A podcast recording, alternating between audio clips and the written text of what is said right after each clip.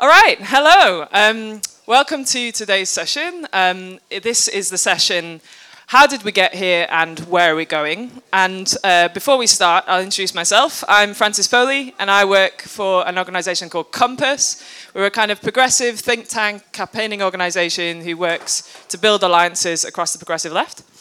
Um, a quick shout out to our sponsor today, which is Soundings, um, Journal of Politics and Culture, and you can find them outside um, they have a little stall and they have back copies for a fiver, which I think is quids in. Soundings is great. So um, check them out. And today we've got uh, what I think to be a pretty important, uh, crucial session, which kind of gets to the heart of where we are, which is about narrative. So before we start, I'm going to tell you guys a little story. So, way back when there was a Labour government, this Labour government taxed and taxed and spent and spent, and it taxed so much uh, it was able to build schools and hospitals, and everything looked dandy. But come the uh, credit crunch, Labour crashed the car in the economy, and they failed to, re- to mend the roof while the sun was shining, which meant that our children will be stuck with debt and debt for years and years and years. So now's the time for us to get back on track with a long term economic plan. We've got to cut the deficit, and we will do that soon by tightening our belts We've got to all pull together on this one because the nation is like a household. And if you uh, spend more than you bring in, then of course you're going to end up in a lot of trouble. And that's where Labour left us. So, what are we going to do about it? Well, we're going to cut back on the necessities. We've all got to pull together. We're going to incentivize rich, the, the rich to earn more because this nation is made up of takers and makers. And we want those makers to feel that they can go out there and earn some money. So, does this story sound familiar? And was it successful? yeah, so this is a pretty persuasive story. And um, around the 2015 general election, I don't know if anybody remembers that fateful morning. it was one of my first political experiences of feeling hope and the danger of hope, uh, to then the crushingness of despair in 2015. And that was largely to do with the result of that successful narrative. This narrative um, had many important and crucial elements which helped the Tories win. It was persuasive, it was boringly, boringly repetitive. It came out again and again.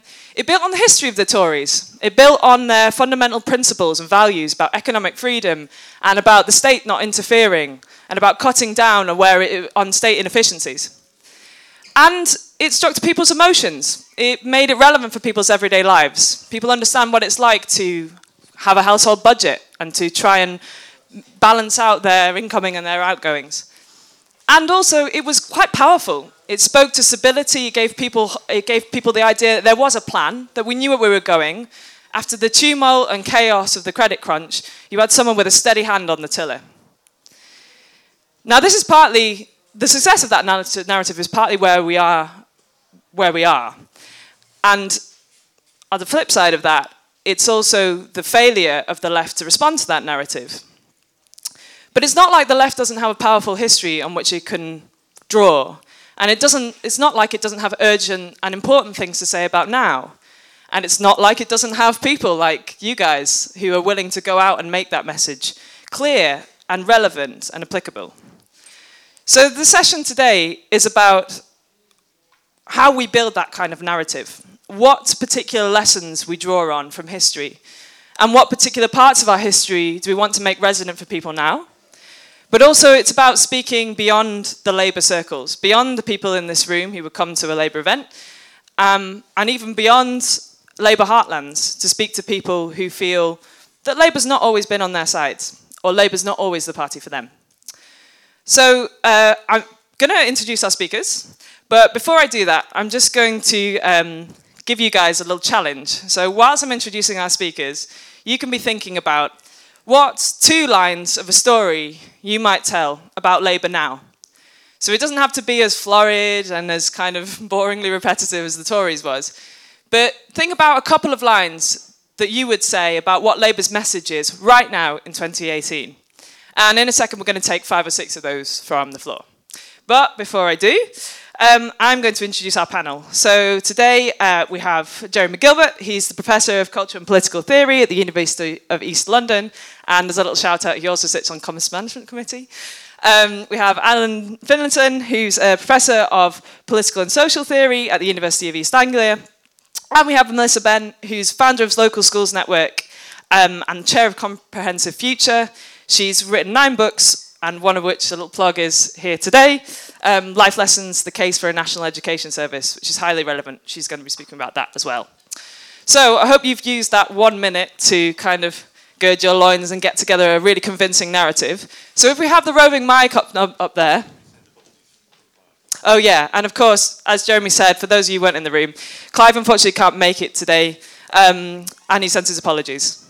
But um, yeah, I'm sure a lot of you can imagine sort of things Clive would have said. He would have been very good. um, so if we have the roving mic at the back there, if we could get um, a couple of people's lines, and they don't have to be full stories, but what kind of small snippets of narrative do you think should be involved in what in Labour's message today? What kind of little stories could Labour tell about 2018? If no one puts up their hand, we are in deep trouble. All right, we've got one gentleman at the back here. I would say, what have we achieved already? I mean, does anybody talk about the deficit anymore? Five years we had nothing but deficit, deficit, deficit, deficit, deficit, deficit, deficit, deficit. Suddenly, Jeremy Corbyn said, the deficit doesn't matter. It's a political choice. It's not an economic necessity. And suddenly they said, oh, yeah. We've done that. So moving away from the Tories' narratives, moving yeah, away from encountering the, we are, the deficit. The whole point is to be able to impose our narrative, we have to get rid of the Tory narrative. And Jeremy Corbyn has done that. Does anybody, what about this public sector pay cap that they were so uh, in love with, that they chortled with glee when they got through the, the Commons after the last election? Does anybody, did anybody talk about the public sector pay cap now? Does anybody suggest that uh, public sector wages should be tacked down to 1%? No, because Jeremy changed the narrative. So, a big point about countering the Tory narrative. That's very helpful. Thank you. Um, we've got this woman at the front here. Sorry, if you could just wait for the mic. Okay. We have loads of money. Not us. Yeah, you mean, yeah, the country has loads of money. Yeah, great one. Anyone else? Uh, woman at the front here.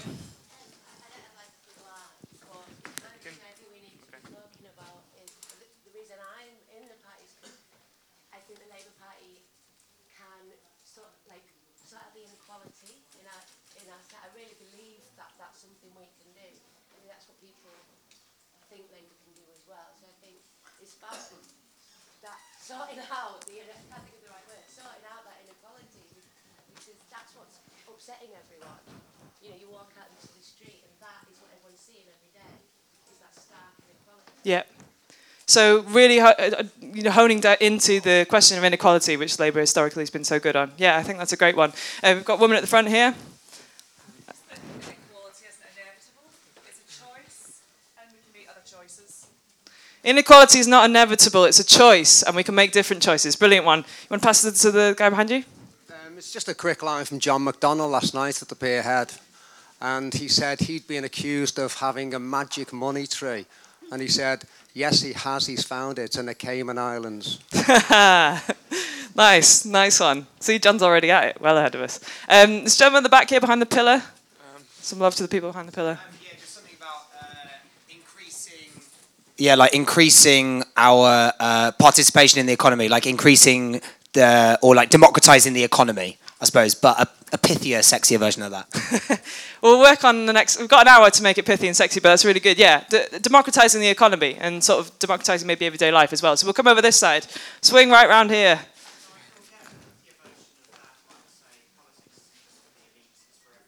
Nice. Yeah, politics isn't just for the elite; it's for everyone. Um, any more for any more? Man back there in Joe. We made it. We own it. Nice. Now we're getting pithier and sexier. Feeling like I'm feeling like we we can close this session right now. Now we come to the front here. Sorry. Build power together. Take control of our lives. Nice. Build power together. Take control of our lives. Building on quite a successful recent slogan there, but a little bit of a an update. Nice. We'll take one more. This gentleman out here. Sorry, I'm making you the run around a little bit. We'll settle down in a minute.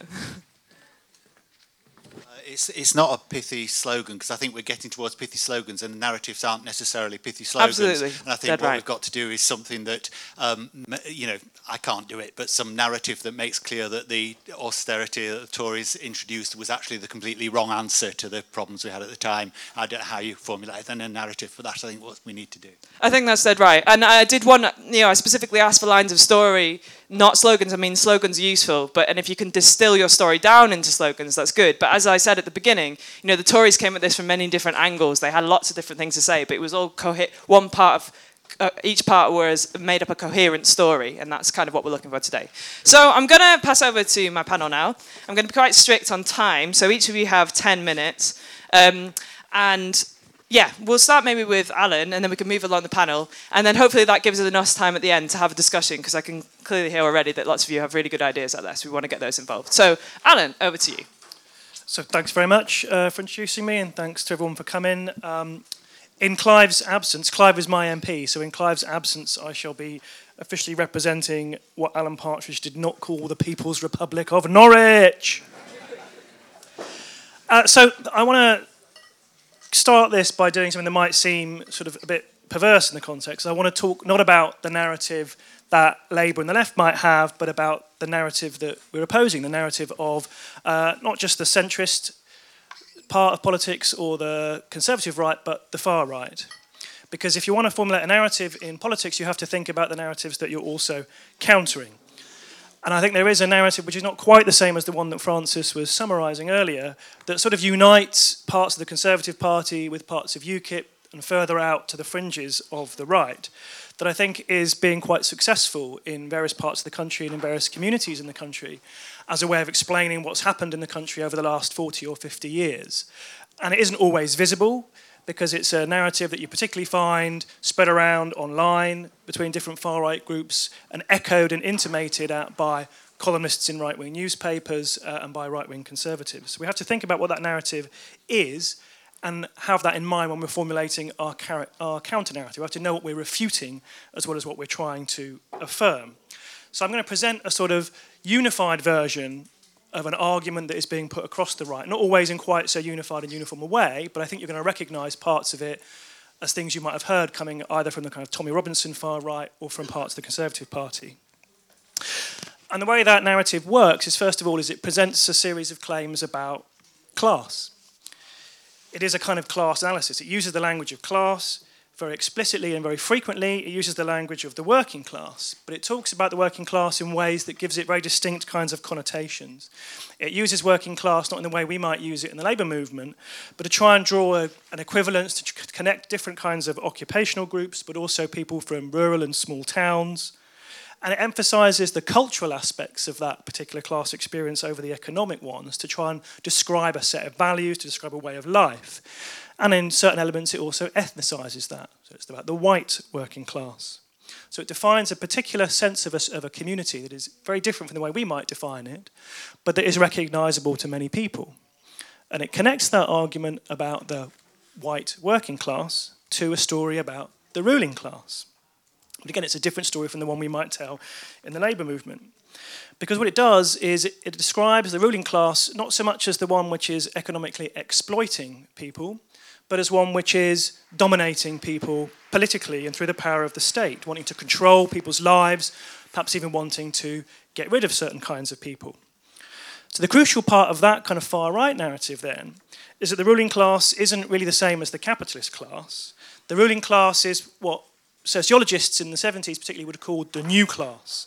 It's a class of technocrats and bureaucrats, intellectuals, experts, and other people who kind of possess knowledge and use that knowledge or that information to exercise social power.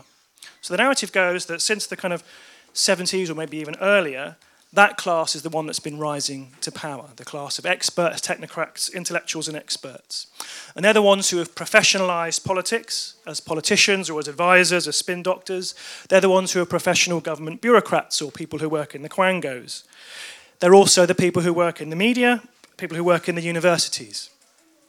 And the claim that is made is that those people have captured political, state, media power, and they're using it to further their own interests, to feather their own nests, and to dominate others. They're using the state, for example, to access resources for themselves and protect their own employment. So when someone from the right talks about the diversity industry, they're activating that narrative. They're saying there's a bunch of experts, intellectuals using the state to access resources, to pay them to do this kind of diversity work so that they can impose their culture and their values upon others. That's also what you hear sometimes if you come across people, you get it in the Spectator sometimes talking about cultural Marxists in the universities. There's intellectuals like Jeremy who've been actively trying to subvert people and their values. Clearly a myth, of course. Uh, and they are treated in this narrative as kind of simply doing that in order to access resources, get funding, and so on. And for that narrative, then, I think this is kind of an important thing to recognize.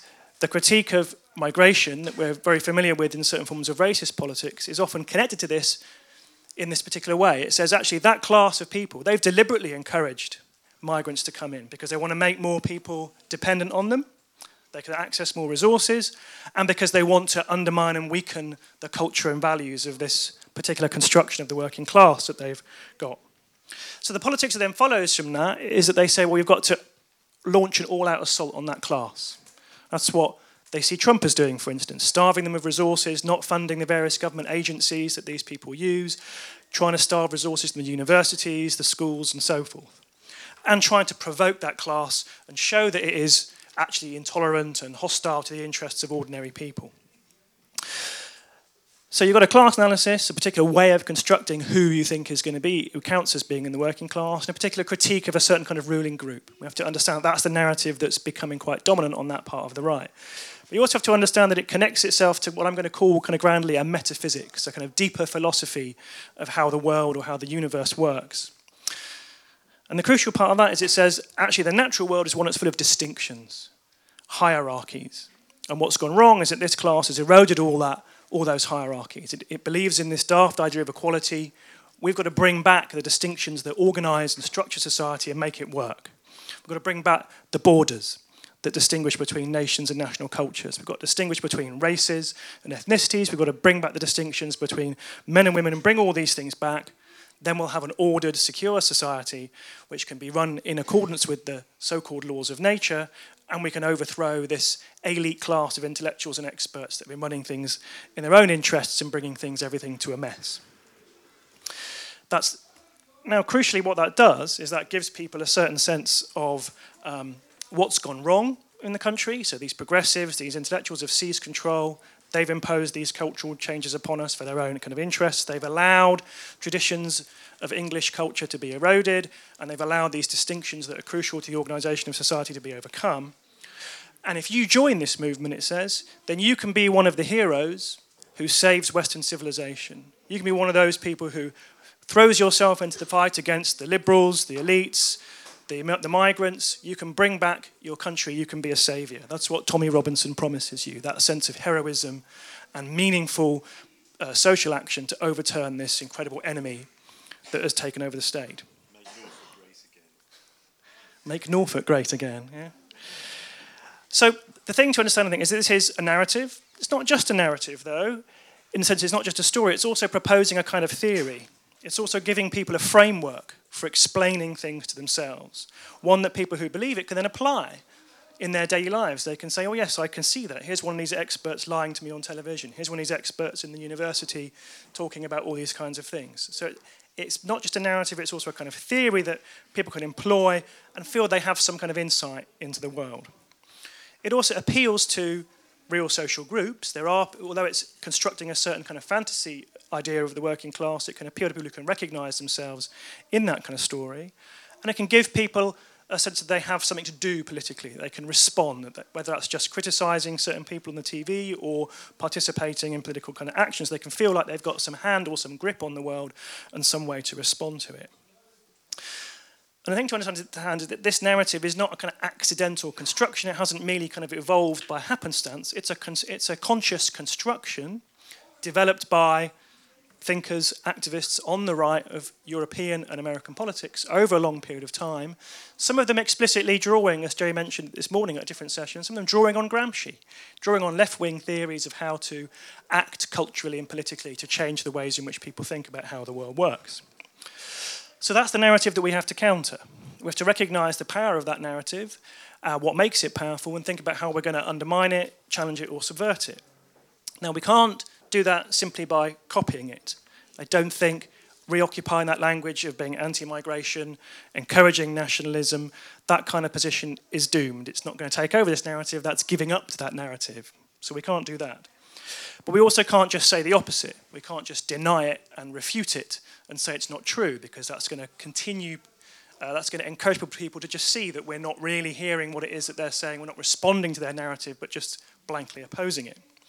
So what you have to do is have a narrative that is able to connect to people's kind of existential daily experiences, that is going to be something that people can draw on and use to apply in their daily lives and explain the situations in which they find themselves, but with a different kind of narrative. So you can't just refute people's experience if they say that they feel there's been decline and loss. You have to connect to that experience of decline and loss, but provide alternative explanations for what that cause is to show that it's not an alliance of elite liberal interests in the universities, but actually it's a different story about the kinds of things you were all just saying, some of you in your little two sentence narratives about what the left might think. But it also has to be something that then gives people things to do. It has to be not just simply telling people that this is how things works, but providing people with concepts, terms, and tools that they can employ in thinking about their own towns, communities, streets, and so forth, and feel that they're able to get a grip on what's happening in their communities and have some sense of how uh, to respond. And then, crucially, the, what it has to do is refute, above all, I think, the sense that the, that the reaction narrative gives that there's no meaningful future. That the future is simply one that's already been colonized by neoliberalism, by liberal elites. We have to just get rid of them and return to something in the past. It has to absolutely be a narrative that, set, that starts with, in a way that narratives normally wouldn't, its end point that says this is the future that we can see that could look in a certain kind of way that answers some of the crises you experience in your life. Now let's go back and see why we haven't got that future, because these are the things that have prevented it. And here's what you can do to be part of what makes that future come about. Thank you.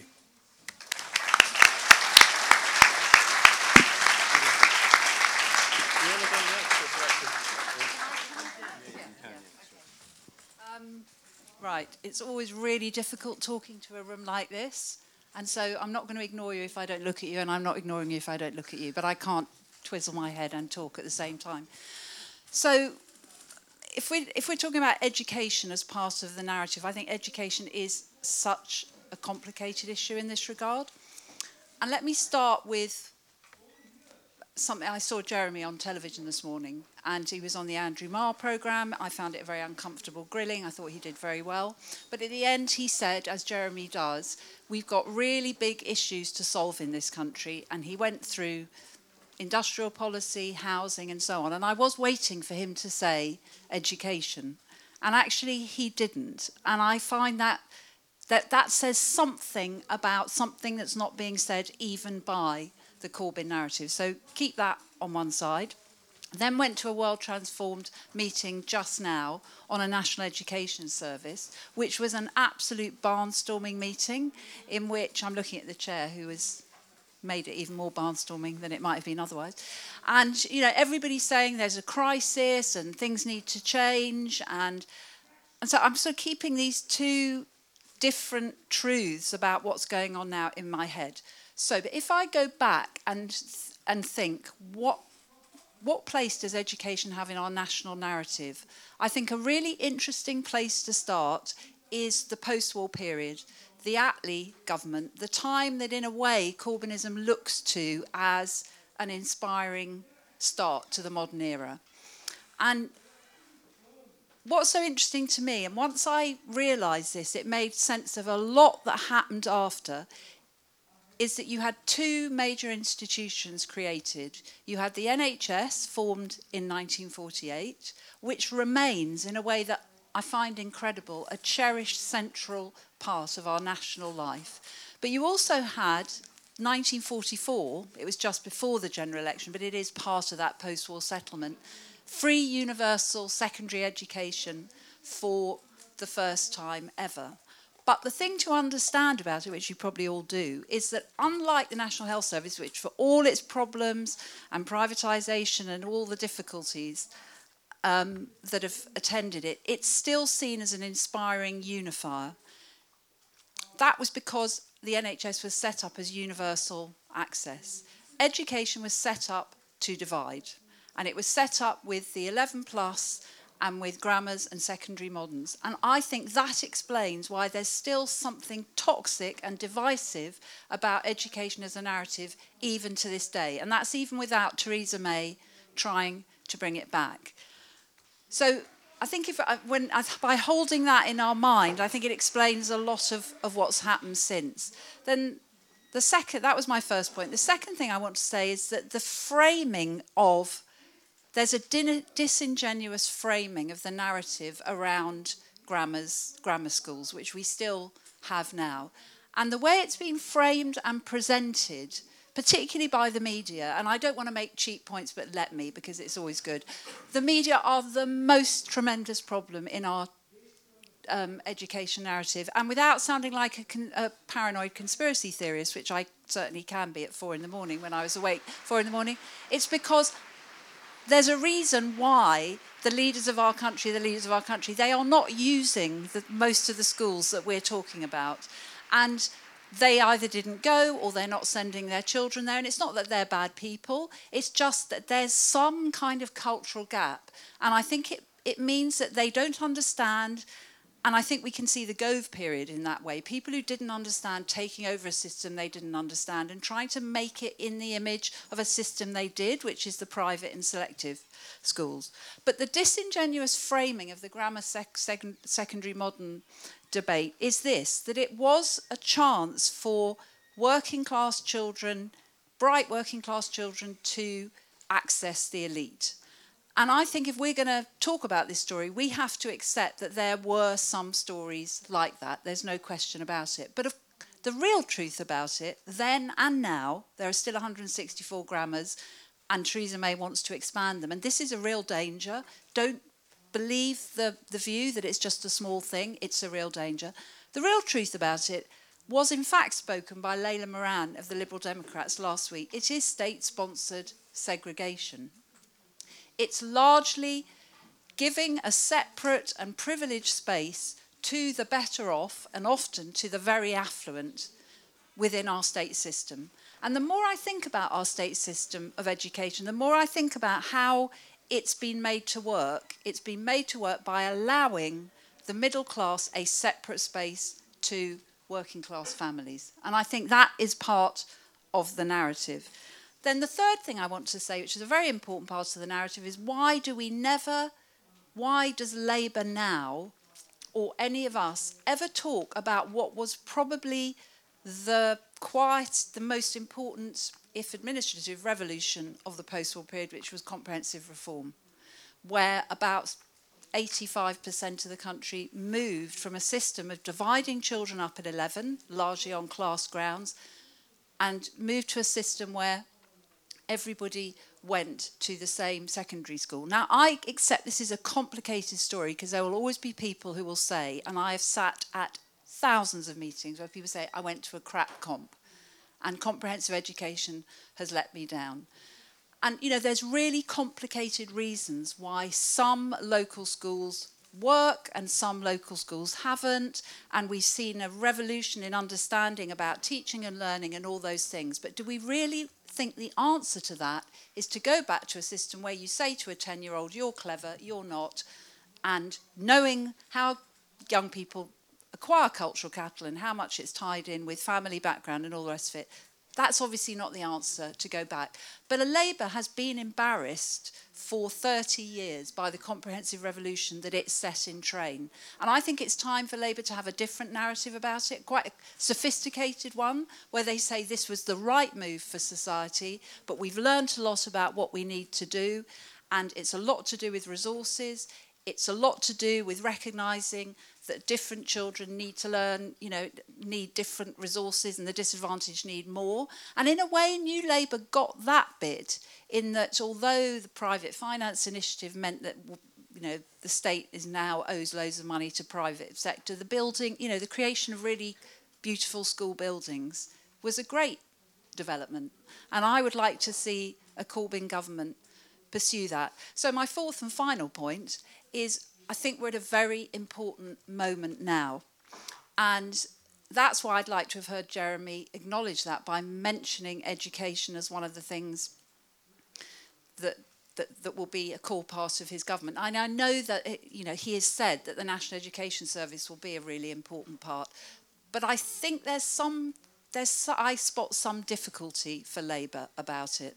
But this is an important space, and I'll say why. In the 30 years since the Comprehensive Revolution,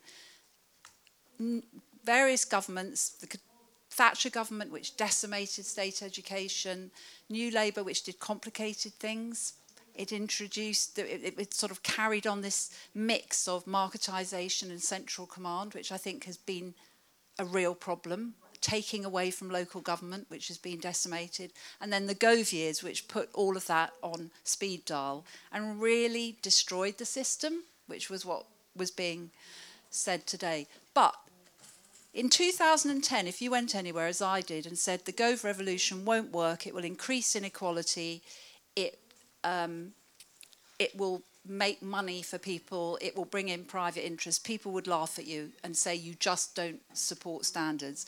Nobody says that now. I think the public and even the media, who are always behind the curve, recognise that the Gove revolution has failed. This is a good moment for Jeremy Corbyn to make an argument for something different. The National Education Service is a good enough framework for it.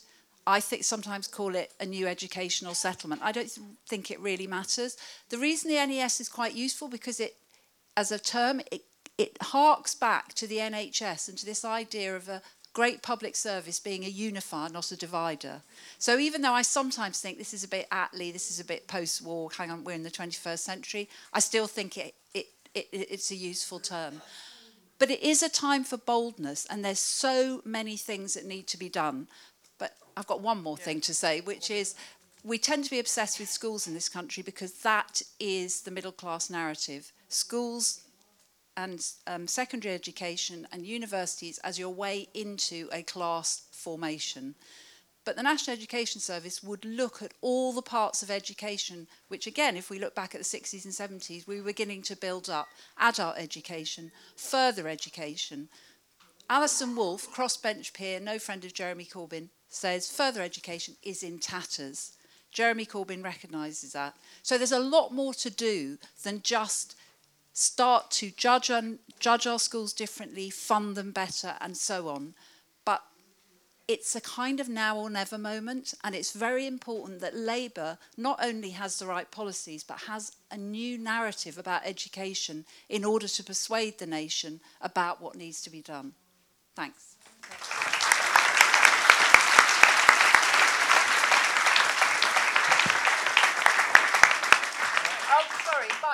my book. It's only five pounds. oh, okay. All right. Thanks, everyone, and thanks for those uh, fantastic contributions. And they're really, you're doing a great job chairing, Francis. I put together the session. I didn't know Francis was going to be this good at this. Really pleased. Um, okay, so I'll kind of follow on from both of those uh, contributions. Um, uh, Alan gave a really good um, account of the kind of emergent narrative from, from the right, from the sort of the far right, the alt right, which, which shades into the UKIP narrative, it's allied to the Trump narrative. It's worth to some, you know, for a moment, kind of comparing it with the other narrative with which any uh, socialist narrative has to compete. That's the, the centrist modernising narrative, which we're all very familiar, but which is still very powerful. It's still really the kind of dominant narrative in institutions like the BBC. And that narrative said globalization was inevitable, that if you didn't, if you, globalization is inevitable, that we live or should live in an essentially meritocratic society in which everybody competes on the basis of their talent and their ability to work, and that the, the elite who rise to the top therefore deserve it. And, and that um, really anybody who doesn't recognise that is part of what Blair once called the forces of conservatism, whether on the left or the or the or they're the right. And what that narrative does, and the narrative that Alan describes uh, does, is they explain a number of things that have to be explained to people. They explain the nature and the causes of economic dislocation. They explain it either, either as the consequence of unbridled immigration, or they explain it as a kind of positive thing, which is just something you have to live with if you're a sort of modernizer. But either way, they give an explanation of it. They explain cultural change. Now, we've lived through an intense period of cultural change. They explain cultural change. If you're a Blairite modernizer, then you think that all of the cultural changes of the past 30 years are positive, and they've happened mainly because the, the kind of enlightened technocratic elite has made them happen, and because they're an effect of financial capitalism modernizing the world for us. If you're a conservative, they've happened because a kind of untrustworthy, you know, self-regarding metropolitan elite has forced them on people. But either way, there's an explanation of them. Um, it explains inequality. Again, you know, the conservative narrative explains inequality by saying that um, you know it's the fault again it's the faults of this self-serving elite um, that Alan has referred to. Again, the centrist narrative says that inequality is a good thing. It's what motivates people to strive for excellence. It's what motivates us all to compete in the market, in the great marketplace, which is the, the labour market, and become the best people we can be. Now, the point is, any kind of narrative from the left has to do the same work. It has to answer all of those things. It has to explain all of those things. And my concern is that the kind of prevalent narrative um, coming out of the party at the moment, it explains some of it, but it doesn't explain enough of it. That the dominant narrative coming out of the Labour leadership for now is, is about austerity. It's about why austerity was a, was, a, was a mistaken economic response to the 2008 economic crisis and its consequences. And everything that is said about that is correct, and everything that's said about that is valuable. But it doesn't speak to people who were suffering from many of these consequences for decades prior to 2008. It, does, it speaks primarily to people who are having a pretty good time before 2008, which is why it's people from that kind of class background who, who, who are the core of our movement and the core of our party now. It doesn't speak to the, it doesn't do the work that the UKIP narrative does, of saying, look, this is what's gone wrong in your communities, not just in the past 10 years, but since the 70s. And any narrative we offer has to do that. It has to talk about several different things. It has to be prepared to talk about the consequences of neoliberalism, whether it wants to use that term and explain it to people, which is possible. As I always say, you know, there are, there are whole countries in Latin America where every illiterate peasant knows what neoliberalism means. It's not impossible to teach people what a three-syllable word means, of course. Or you can use another language. I'm going to refer, you know, there was fantastic work done during the Scottish independence campaign by groups like Common Commonweal in kind of finding a popular language to talk to people about neoliberalism in. I'd recommend that work to anybody interested in these issues. Go look up Commonweal uh, on the internet. Uh, had a tremendous effect on public discourse. You know, I had, I had old mates from the rave scene from Glasgow, never taken any interest in, in politics, like talking to me about neoliberalism as a result of this. But it has to talk about that. It also has to talk about the, about the, the process of deindustrialization and its consequences, which is not exactly the same thing as neoliberalism. Neoliberalism is the process by which a very specific ideology of competitive individualism has been imposed on so many areas of public life. It's related to the process of deindustrialization, but it's not exactly the same thing. And why that's very important is because I think probably what we can't say to people, what we can't promise people, is that we're going to bring all the jobs back that have gone. We can't promise people we're going to just reindustrialize, because we're clearly not going to be able to do that. And I think it's, it's something that's off, it's really, really missed by a lot of people, I think, that, that one, of the, one of the things driving the Brexit vote, one of the, the, the, things driving the kind of movement which, which goes in, sometimes it manifests support for UKIP, sometimes it manifests support for the Tories, has been a genuine belief. Uh, it's a kind of magical thinking belief, but it's genuine amongst a lots of kind of grassroots working class communities that somehow leaving the EU would facilitate reindustrialization, that somehow it would bring the jobs back. You go and talk to people in places like Doncaster, you'll hear this is what you'll hear. Uh, and we have to have some kind of narrative about that, about what happened, about what was inevitable, about what wasn't. And our narrative has to be about the fact, I don't think it can claim that deindustrialization or could have completely not happened, but it, but it has to stress the extent to which the way in which it was done in the 80s and 90s, was especially in the 80s, was specifically done in order to undermine the historic basis of the labour movement, to undermine the political strength of the working class. That it didn't just happen by accident. I think we also have to have a narrative about democracy. This is something I've, you know, a lot of people, the standard belief amongst the Labour leadership, amongst the Labour movement, is that British people are not interested in hearing about democracy. They're not interested in constitutional reform. They're not interested in any of that. They're just interested in bread and butter issues like jobs. The response to that is very obvious, as I heard, as Anthony Barnett said to me yesterday. What was UKIP was a vote about an issue of sovereignty. UKIP, I mean, sorry, the, the, the, referendum, the Leave vote was a vote on a constitutional issue. Uh, you know, I, I, I, spent you know the first half of the 80s uh, living on a, a, really rough council estate in Skelmersdale in West Lancashire, a few miles from here. And I, I and I, the people I grew up with there are perfectly interested in issues like democracy, like the nature of the constitution. If you explain to them why it's relevant, you just have to say to people, look, it's not inevitable that we're governed by a self-serving elite of idiots. We have a set of institutions which are set up in a ways to make that the most likely situation, and it could be changed, and it has been changed in the past. So I think our narrative has to include all of those elements. It has to include a real sense of the kind of history that we've lived through since the 1970s, and in fact before that. Our narrative has to really stress, in a way it often doesn't, I think, publicly enough, the extent to which both democratic institutions and the institutions of the welfare state were all the products of working class struggle. They were all the products of, they were all the outcome of a social struggle. I mean, even an institution like the NHS, which you know, Melissa rightly um, mentioned, like we hardly, you know, the, who gets the credit for the NHS? It's so, it's Attlee, it's Beveridge, sometimes it's Nye Bevan. But we hardly ever sort of publicly, you know, refer to the fact that the NHS wouldn't have happened in the form Melissa described it if it hadn't been for the militancy of the South Wales miners. Like it wouldn't have happened because Bevan would not have had the clout in the Labour movement to get what he wanted, which Morrison didn't want and, and Ernest Bevin didn't want. They all wanted a kind of I'm proposing, as should be clear from all that I've said now, is that it, it, proposes putting forward a narrative which has to be not just critical of the Tories, but has to point out many of the problems caused by, you know, the, the British neo, neoliberalism in Britain begins when Denis Healey and Jim Callaghan signed an agreement with the International Monetary Fund in 1975 to become the first country in the developed world to implement a structural readjustment program of the kinds which were then imposed on third world countries for the next 10 years or so. That is the beginning of neoliberalism in Britain. That's also the beginning of the reaction against progressive education.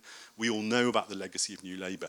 I understand why the Labour leadership and many of our MPs are squeamish about putting forward a narrative which, which is willing to lay some of the blame on, on members of our own party. But if we don't do that, we will never be able to offer those people, especially people in the deindustrialised regions who are going Tory, voting UKIP, a convincing narrative about what has happened to them and why they shouldn't blame immigrants, they shouldn't blame the EU, they should blame the City of London. That's it.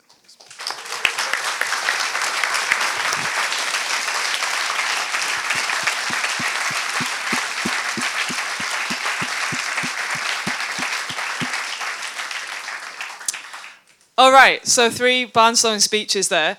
I think, um, yeah, if, if we'd structured the session how we would like to, there would have been much more sort of small group work, but some of you be bereaved to hear that, there's, that the space does not allow for that. So what we're going to do instead is I'm just going to give people a couple of minutes to turn to the person sitting next to you. And um, principally, this last part of the session, we've got quite a while now for discussion and points, and I'd like people to feel free to kind of um, be able to kind of come back on a lot of what was spoken about. But what came up to me when people were talking were these sort of three main big headings of, of, of, of, how we structure the session because as you think about it, you know, narrative is huge in politics. So I, when I looked at the title of the session, I thought there's no way you're going to cover that in an hour and a half. But it, we did do a rip-roaring ride there through three uh, really good speeches there. Um, and I think the things that sort of jumped out to me, and maybe what we can sort of think about how to structure the session in the, in the time we have left, is firstly to think about the history. So when we're thinking about our narrative, and part of the, half of the title of this session is um, how did we get here? So not just the history of recent decades and, and recent governments and what they've done to get us to this point, but also to have a kind of resonance to say the labour movement is long and we have a legacy and we have a history and we have a history of success as quite a few speakers have touched on. Um, so, what kinds of what parts of the history are particularly resonant for us now, or might be resonant for people uh, outside of the labour movement and beyond?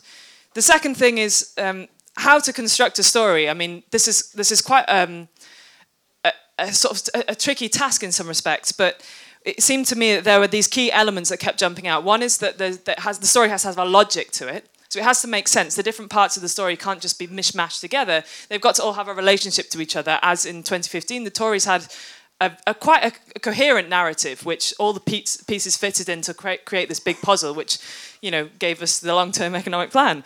Um, and, and the other elements, I suppose, are, are the principles which lie underneath it. What, what is the story we're telling? What are the principles on which our movement is anchored?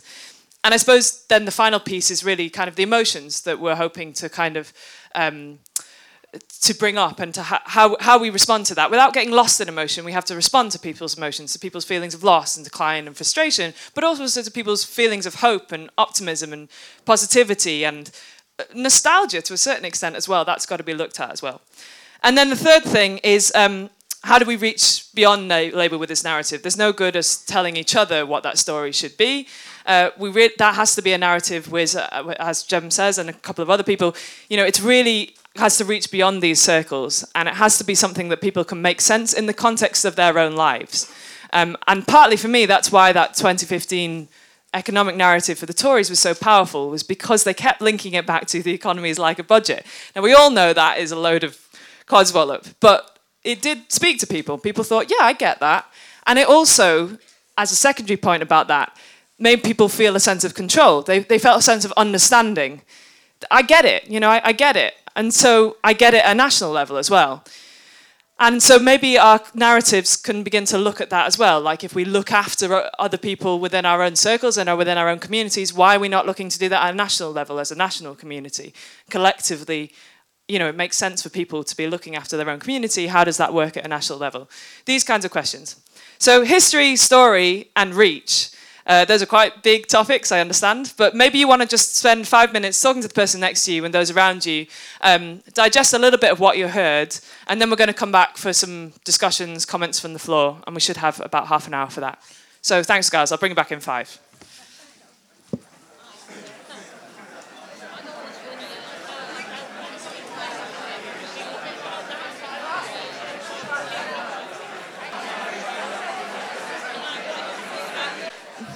There's a, there's, a lot, there's a lot of chatter happening, so hopefully you're, you, you haven't already left the room, um, mentally speaking, and hopefully a lot of that was on topic. Um, we're going to hear now some, some comments, some questions to the panel, and thoughts from the floor.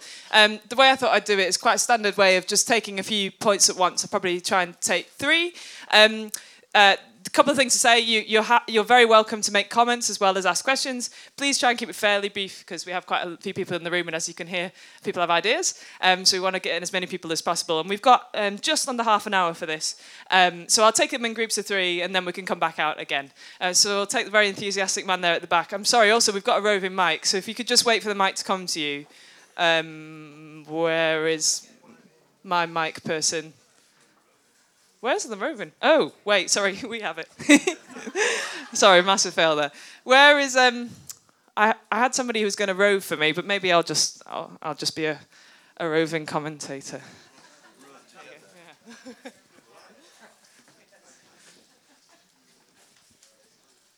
Thanks very much for that. And uh, just a, a quick comment before a question. Going back to Melissa's point, I was running the NUT's PR operation at the time of Margaret Thatcher and Keith Joseph. And we've been let down by Callaghan, who said there are problems with education, but he didn't have any solutions. And it was at the coming at the end of the Keynesian long boom. And the economics didn't make any sense to him, and he listened to Peter Jay, his son in law, and he came up with all, he basically stated the problem without offering any ways out of it. And we came up with the slogan at the time in the NUT Our Children, Our Future. That fell on stormy ground because it was also Reagan and Thatcher doing the Cold War. And internal union politics prevented that happening. But I think we have to have this dimension about thinking about our children and our future. The nostalgia element, I think we can touch on that with older people because when I go around doing Orgreave gigs and older people talk about what happened in the past, they're willing to say you can joke about terrible things that happened in the past, builders falling off scaffolding and no health and safety, and you can say, that was the good old days, wasn't it? And they know perfectly well that there were some good things, but they know there were some terrible things. And I think that requires us to be honest. And I think to be honest about our history. So we were left with silly Liam Byrne at the end of our government saying there was no money left, which was a perfect opportunity for the Tories then to come up with this picture that you've got an absolutely idiotically stupid thing to say. And I think we've got to think about our children, think about the future, and then you can begin to construct a system which says, how do we build a future for our children? What does that require in the structure of our economics? What does that need in terms of our apprenticeships, of the education of students, in the education of nurses for our NHS? But you've got to have that future always before you and not get bogged down. Understand the past, apologize for it, but also have a vision that looks positively to the future. Think it's a great point. And, I, and one of my campaigner friends always points out that children born today will see the next century, which I think is a wonderful way of thinking about vision. Um, I promised the mic to this gentleman here, I think. I can give you a hand. It would be great if we had one more than one mic, wouldn't it? think. Austerity. Thank, thank you very much. Agreeing with everything I heard, how do we go forward from here? And one of the things I want to suggest is that in the absence of the Labour Party policy process delivering the goods, we deliver the goods. We, the world transformed momentum, whoever, produce discussion papers out of the talks we had today 1,500, 2,000 words as a paper saying this is what we need to do, this is where we need to go in education, this is why it matters. Let us put an alternative on the agenda, because otherwise these great meetings uh, just run into the sands.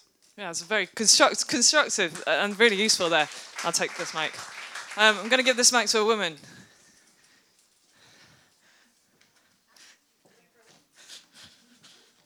Hi. Um, I was very taken with what you said, um, Francis, at the end about we look uh, we look after each other in a community. How come that doesn't happen at national level? And I wonder if there's something that the left should be saying more about care. We've the narrative would go something like we've become such an uncaring community. How come we don't care for the people who care for people in our communities? What about the teachers? What about the nurses? So it's like move away from the paid work. It's kind of is slightly in response to the deindustrialization. Care is actually so important and what's happened? Why aren't we doing more of it fantastic yeah brilliant and nice and snappy so um, if you just hold it pause it there thank you um, uh, yeah, who wants to respond to that? If you could just pick up on one or two points so we can get back to the audience as well. Oh, God. Sorry, I can't help saying this, but I'm not writing 200 words because I've just written it. just to say, when you've spent that amount of time saying this is what we might do, it is worth pointing that out. Uh, so, um, yeah, I, just your thing about, I think history is important. So I want to connect a number of things. I think Labour leadership has to come to terms with our history because there's lots of mistakes in our own history. And the thing is, it's great to be honest, but you can't really be honest in every space. So I, am just thinking about where do you have your honest conversations? But I think a good political narrative does all that work with friends, um, not behind closed doors, but with friends, and then develops a narrative for the for the country and that is forward looking and we were just talking while everyone else was talking about there's a particularly with education it really can be socialism as common sense. And and I, I think with a good narrative you could bring a lot of people behind you investing more in education caring more for children who aren't academic you know 40% of children are failing their sats at the end of primary school most of them are I think 46% of children on free school meals are being told at 11 that they're not fit for secondary school. Now, there's going to be a lot of people in the country who are going to say, that's not a good way to run a system. So, there's all sorts of ways that you can make this a narrative that appeals in a broader way, and I think you have to do that. And I'm just going to make a final comment. It's, I, I, you know, there's so many venues where things get discussed, and they represent different communities. This isn't that. so the Labour Party is in Parliament most of the time, the Labour leadership, and you think about Parliament, you are, you, you want to lock most of them up, but they're, they're, they're in Parliament, you know, and you're opposite, you know, go to Parliament, you're opposite the dispatch box with people with a totally different narrative. And I think we underestimate, it's not to excuse anything, but I think we underestimate that process and the effect it has. I've seen it on generations of Labour MPs who the left will say lose their courage, but I think we need to think about it in a different way. And maybe they need more help and need to do more homework. I don't know. But do you know, rather than being told they're betraying and then it's it's it's it's a difficult job. It's just a thought. it's a good point. That's a good point. Um, good. Um, so I won't respond to the questions one by one, but sort of um, just build on something and connect to one of them really. So if, if we take the concept of narrative uh, seriously, then uh, one thing is kind of missing. Francis's was really helpful kind of summary about history and kind of a story with a logic and the emotions. Uh, but narratives have characters. Uh, and one of those characters Jeremy talked about, who are the villains in the story. Uh, but they also have to be the people who are going to be the you know, who fight the villains or different kinds of characters within that. And the key thing about a political narrative is it's not like a narrative on a stage or on a TV screen where you just watch it. A political narrative casts you in some particular role in the political historical story that you're trying to tell. It has to give people a role. Um, now, the challenge there is you can't just invent any old role out of nowhere and think that people will go along with it. It has to connect to real social groups, real social experiences, to what people are um, doing and thinking. And that's why I think the point about care is really important. But I would say it's not quite that the narrative is of care, it's that you've got a situation there, a real situation, all different kinds of ways, and, and people doing things, experiencing things. What role are we going to cast them in in the narrative that we're constructing to talk about what the future is going to be. So it's thinking about that little twist on it. Uh, so you know, how, how do you incorporate that into the story? I think what you're what you're gesturing at can be part of that. You can say you, because you've got that value of care, you've got a story about what the country does care about and hasn't cared about, and who it's forgotten about. Now you've got all these people in the frontline services, but also in their personal lives, performing that caring role. Cast them as key people in that story. Yeah, okay. I mean, I mean, one thing that it relates to what Francis said actually, and I think it relates to things several people have said, is we do an effective narrative also sort of uh, uh, appeals to people emotions in a broad way. It appeals to a broad range of emotions. Like it can't, ju- it, it, has to appeal to people's positive emotions, people's sense of hope, people's desire to care, people's sense of togetherness. It also has to apply to uh, appeal to people's sense of anger, people's sense of resentment, to some extent, people's fear. And the thing about that, I mean, the right are better, are often better than we are. I think at appealing to all of those at the same time, and we, we have to do all of them at the same time. And a lot of what I talked about was really about appealing, uh, you know, appealing to people's negative emotions, but the, the positive have to be part of it as well. But but you know, all of it has to be part of it. Um, I think I'd say um, I think the, the, issue of care is really important, but but I also think we have to say you know part of our narrative has to be that, that care is that care is work. I mean, it requires work. It's not it's not just something that people want to do, and it's something that I mean it is. It's really good. It's really important. But I think, and I do think. I mean, when I'm if, when I'm talking to ordinary people, which uh, doesn't doesn't happen very often because I grew up I grew up near here and I've lived in East London for 25 years, so I haven't really met a Tory since like 1984, but um, which is a deliberate choice. Um, but you know, there's there's almost there's no more effective rhetorical strategy than to talk about nurses to say why what kind of society pays a nurse like a fraction of what they pay a, you know, a middle management executive. What, nobody thinks that's justifiable. Nobody thinks it is. So I think that is a really powerful strategy. And I think the point about children is really important in the, the sort of reading discussion group we we're having this morning about talking about the ways in which neoliberal ideology works to construct a sort of common sense for people. One of the points I made, and it's something that, that I've observed quite a lot, especially since becoming a parent actually, that people's concern about children is a real point of vulnerability for sort of for bourgeois ideology, for neoliberalism, people intuitively understand, you know, uh, even people who, you know, even people who are Tories, like they intuitively understand you can't let that shit happen to children. You can't let capitalism get hold of children. They're conscious too young or they'll become psychotic. One, one, of com- one of the first campaigns Compass ever ran was a little campaign against, against the commercialisation of childhood. And they got some traction. They got some legal uh, some traction in Parliament over restricting advertising to children, restricting sweets at, till, uh, you know, at tills in supermarkets and stuff. And I think there's a real point of there's a real point of, of vulnerability there that people do intuitively understand that children have to be protected, and that and it is a real it is a narrative something on which you can base a narrative. Like if you don't want if you don't want this kind of life for your children like why do you want it for anybody? If you don't want neoliberalism for your for the culture your children inhabit why do you want it for for them when they turn 11 or 12 or 15 or 20 that's great. We're going to do one final round. Um, i promised the mic to here um, go in there. There we go. Thank you Yeah, hi. Um, well, Michael and I had a good little discussion, so that was a good five minutes there. And um, we concluded that in terms of uh, historical narrative, there's really been two periods, which was the origins of the Labour Party, and we saw some very good things happening, which we want to applaud and celebrate and continue with, not least uh, NHS, and uh, I'll come back to Melissa's point. And then, secondly, a period where we want to separate ourselves. So it seems to me, which was the Blair area, and where things started to go completely wrong. And so I think there's this clear narrative point there to be drawn out that we're separating ourselves from the latter and going back to the former in terms of um, you know big picture story. And then it also strikes me that we've got a um, almost, um, to be cliched, um, think global, act local story here, where we need to support the NHS. We need a national education service. Uh, John McDonnell's talking about a national investment bank that we need, no matter what we think about the city. We need financial infrastructure. We need to reform financial infrastructure. We need investment policies, and we need to renationalise certain areas and so on. And so we need a uh, superstructure like those within which to operate. And then we need to go really down to the local level.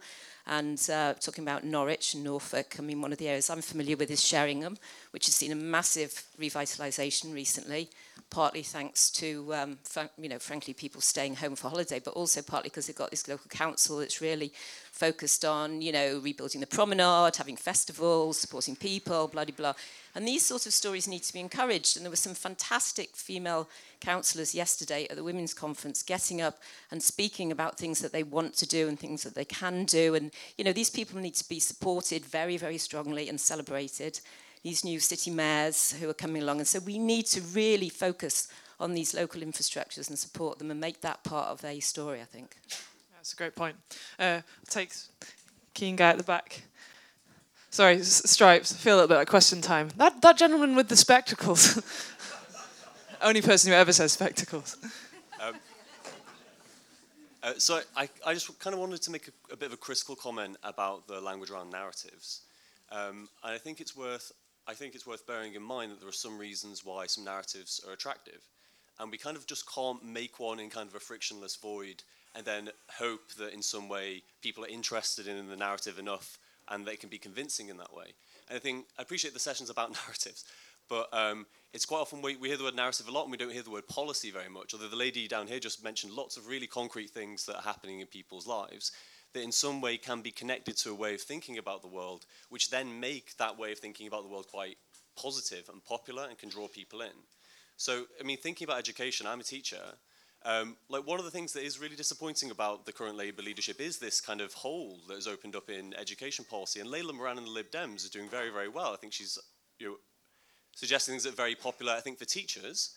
But I think one of the things that Labour could really get on and do, and it's a lot in Melissa's books, I'd highly recommend, um, that, you know, if we think about connecting with the kind of people who voted UKIP who used to vote Labour, one of the things that seemingly has been lost, and we've talked about the end of, or the death of decent FE, um, we think about how to properly fund and organise further education for people who aren't necessarily thinking about going to university, then that would be something really concrete that people think, actually, Labour are going to do something for my children. I mean, people mention kids here as well. And then, in a way, the whole way of Labour's thinking about the world becomes positive for them because they think, I've got something that I wouldn't otherwise have had from this other way of thinking about the world, which just says throw the immigrants out, for example. Anyway. Yeah, that's great. And really, I'm really positive. Thank you.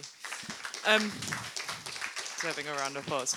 Um, yeah, indicate, indicate for me. This gentleman here with the hat on. Thanks.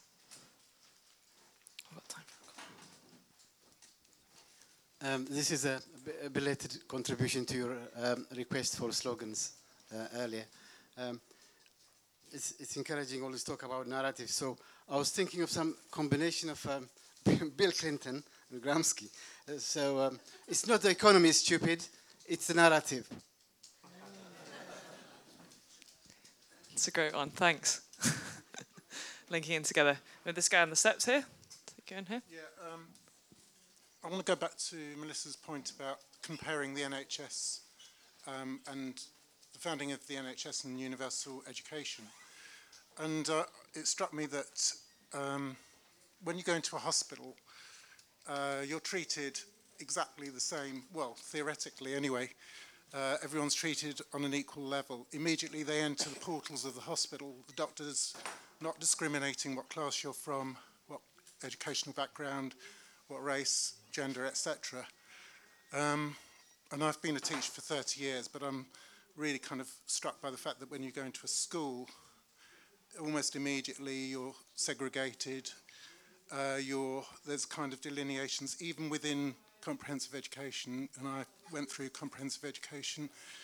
Um, and I just feel that there has to be, and I've also taught for 20 years in as well. So, um, and I realised that when when I first started teaching in FE, um, people were talking about it being the Cinderella sector, and that was 30 years ago.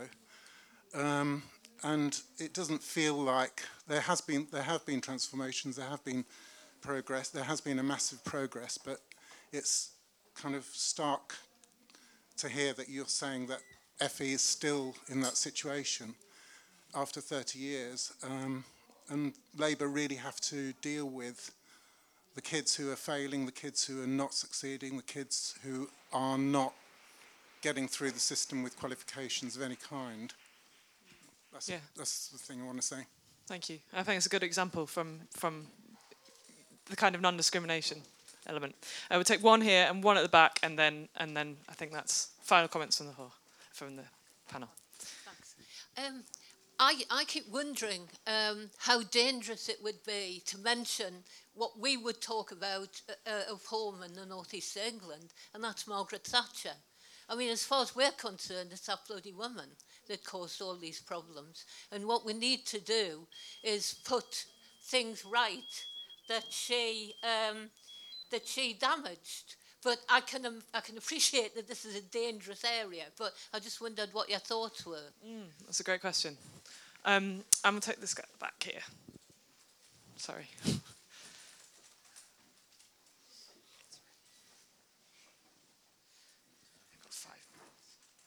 Oh yeah.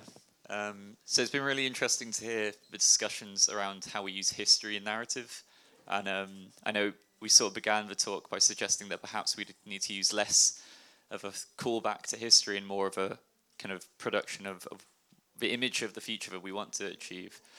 Um, and it's been interesting to see how that that's developed throughout the talk. But um, we were talking in the interlude about um, how there are different histories. Obviously, there's the history of the state and the history of the conditions of the country in the past and the ways that can be idealized. But I think um, one one person mentioned that Tribune magazine yesterday made a good point about history as a history of the movement and the history of the kind of collective power of the working class when it when it can achieve a, a certain level of unity, and that seems like a very strong history that that directly relates to the future, um, more than the history of the Labour Party, which we need to uh, you know apologise for, or the history of you know the, the system as as it ex- as it has existed and all the you know poverty that goes with it. Um, and I think it also relates to perhaps the more emotional components of the narrative that we that we're seeking to produce um, by the very nature of what collective action is. And I guess my suggestion is like we obviously we can't treat narrative in the same way that the ruling class uses narrative because it isn't a game to us that is detached from everyday reality. In fact, surely the strategy we need to be using is one that produces narrative through collective action. And it would be really interesting to see how the Labour Party strategizes more on how we can produce action and then use that to spin off narratives that come from, from below rather than a single narrative from above. Yeah, I think that's fantastic point. That was a really good good point to end on. It's just kind of what M- Melissa and I were also talking about that the idea of democratization. Uh, uh, in the narrative construction. So how, how we actually bring more people in to tell their own story, to be part of, sort of weave it together into kind of this nice tapestry of a collective narrative, which then you feel kind of ownership over. It's not someone's just told you the story, but actually you've helped in the telling of it, and I think that's quite powerful. Um, so just final comments from the floor, uh, snippy final sentence things for people to go out the door with. Really? Um, well, okay. Well, uh, so not very snippy, but firstly, just to pick up on the point made here about Sheringham and Norfolk, I think that does connect to some of the things that other people said, because what you're partly drawing attention to is that there are different experiences, histories, and traditions and demands in particular places. And part of what's going on in terms of political narrative isn't just the national story, it's allowing people to connect to the particular histories of the places they're in, ex fishing places, mining, whatever it might be, and drawing that into their, under, their explanation of what's gone wrong and what you therefore do, how you build or rebuild on that particular experience. I think that's absolutely right. And that opens up to this question there of different kinds of narratives and in different places and different moments. There's different things we might want to, to have for ourselves in the context of the labour, labour movement and different things we might want to be presenting more broadly. But I do want to pick up on the point from the school teacher over here who expressed anxiety about the term narrative. I, I fully share these anxieties, precisely because I think it, it, it does, it can slip into an idea of politics uh, which was proven to be very unsuccessful, I think, in the New Labour years, which politics is just about the story you tell, it's just about the presentational issues, and that's not true at all. It is about, ha- partly about, as someone said policies, how you respond to the situations people are in, but also how your um, explanation what you want to do connects to real experiences that real people have. So I would have preferred us to, uh, as a bit of an academic thing to say, rather than have narrative sort of argument, yeah, what is our argument, than to understand that the argument is sort of a narrative. An argument is here's the situation in which we find ourselves, here's how we got here, here's how we need to respond to that, here's what we go and do as a result of it. I think it's been clear about that sequence of things. So part of that means we have to do some ideological work to get to the position where we can say this is the situation we're in. But once we've done that, then it becomes now we've got to do that, and now and then that crucial bit. Here's what we do, and that includes, to pick up on your point, what you do, what you can do about this, and then you're creating a new situation. You've written yourself into the story, which is not the story. You've written yourself into history, and then you can build on that. Thank you.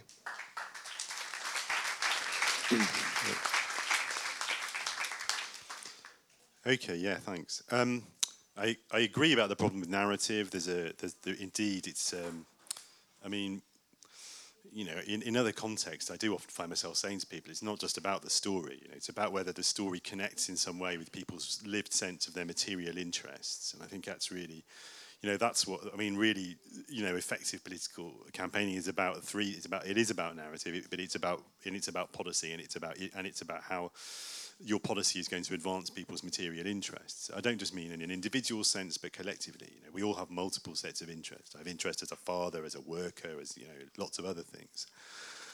Um, but I think, um, and I think, I think that's really important because I, I think that you know, the, I, I, do. I've been saying this since I was a teenager, really, that the, le- you know, the left far too often falls back on a moral discourse, you know, as I said earlier, and doesn't, you know, it doesn't talk to, it doesn't give people, you know, an account of how you you're just going to be materially better off paying more tax but getting better public services than having crap public services. We tell people, oh, we should have public services because it's nice, because it's good for poor people, because it's rolling together. Don't, don't just tell people they'll be, be- literally better off, you know, literally physically better off. I think that's really important.